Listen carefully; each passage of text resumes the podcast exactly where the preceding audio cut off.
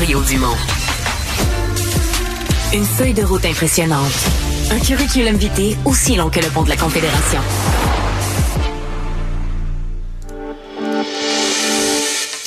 Donc, on a parlé plutôt d'un sérieux revers pour Donald Trump euh, qui est débouté en cours. Là, il n'est pas à l'abri des poursuites parce qu'il est président. Il peut être jugé pour avoir comploté pour euh, renverser les élections présidentielles de deux mille vingt. Alors, là, démêlez-nous, expliquez-nous là, l'importance et la signification de cette décision-là dans la pile des procès, des rendez-vous judiciaires de M. Trump. Là. Paul? Bien, évidemment, c'est pas une bonne nouvelle pour lui, là, parce que euh, la Cour d'appel euh, dit que c'est totalement faux qu'il, qu'il puisse invoquer et qu'il ne possède pas euh, d'immunité en tant qu'ancien président pour euh, euh, faire en sorte qu'il échappe à, à toute accusation criminelle. Mais si on reprend une image, Sophie, euh, au hockey, une expression, souvent les clubs en troisième période, on dit ils jouent le cadran en fonction du temps qu'il reste au match. Et c'est exactement ce que fait Donald Trump. Il veut gagner du temps parce que c'est clair que ça va aller en Cour d'appel euh, en Cour suprême, pardon, euh, aux États-Unis, ouais. D'autres délais, après quoi les procès criminels pourraient avoir lieu.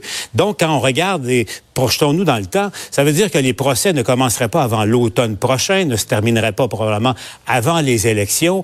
Et si, parce que c'est, c'est l'objectif de Donald Trump, se faire élire pour, entre autres, pouvoir s'auto-gracier. Mm-hmm. Mais ça, ça survient au mois de janvier. Là. S'il gagnait la prochaine élection, la sermentation, on le sait, a lieu onze semaines ou à peu près après, après les élections. Euh, donc, ça l'amène un, un peu tard, mais c'est, c'est ce qu'il souhaite, là, pouvoir être élu pour échapper à, à tous les procès. Le problème pour lui, c'est du côté de la Géorgie, où c'est mm-hmm. un procès d'État, c'est pas ouais. le fédéral qui joue. Et là, il n'y a pas, il n'y a pas de graciation possible. Oui, Manuel?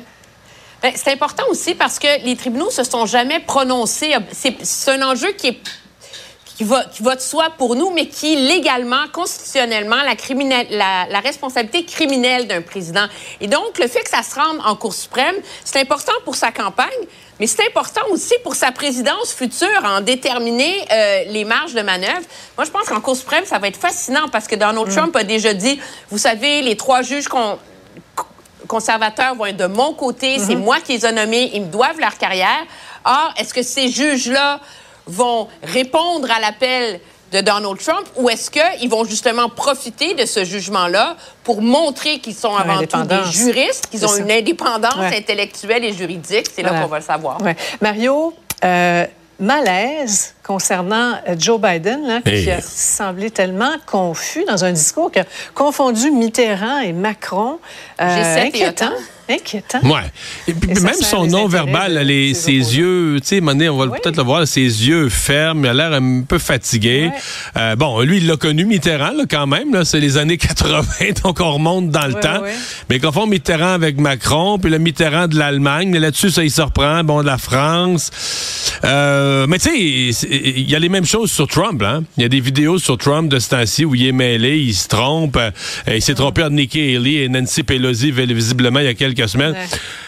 Il y a un malaise. On veut pas faire d'agisme, mais ça reste quand même que ces deux ouais. personnes euh, qui très, très, très tard dans leur carrière veulent obtenir une des jobs les plus exigeantes physiquement et intellectuellement. Et ça demeure pour moi un mystère dans un pays qui gradue dans les universités, dans les universités là, des, euh, des gens de toutes les ouais. disciplines, euh, qui a tous les talents du monde, qui a toutes les richesses du monde, qu'on puisse pas trouver des gens un peu plus dynamiques dans la fleur de l'âge pour, ce temps, pour s'essayer de diriger le pays. C'est un mystère. Moi, je trouve que c'est quand même gênant pour la démocratie américaine, là. Mario, ça prendrait un ami comme Régis Labeaume, hein, pour, lui, pour leur dire des vieux chaussons comme nous, il faut réaliser qu'il y a une vie en dehors de la politique. Euh, je veux vous entendre sur la controverse à Victoriaville là, qui implique le chanteur Éric Lapointe. La ville qui a décidé hier soir d'annuler son, son spectacle gratuit qui était au programme, euh, c'était à cause de son passif de violence conjugale, maison d'hébergement notamment qui a sonné l'alarme. Vous êtes d'accord avec cette décision-là? Oui.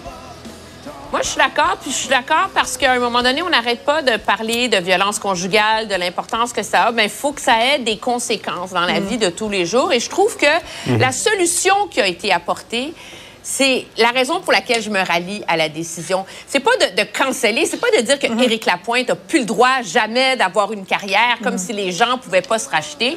Mais c'est de dire que c'est trop récent et donc les fonds publics n'iront pas à un concert gratuit. Mmh. Puis si les gens veulent aller l'écouter, bien, ils pourront s'acheter un billet puis y aller. Mmh. Alors, je trouve qu'il y a comme un genre de, de compromis là-dedans qui envoie un message fort à la société, mais qui, en même temps, résiste à la, à la tentation de la rectitude politique mmh. absolue. Mmh. Emmanuel est si sage et pertinente qu'il ne reste plus rien à rajouter.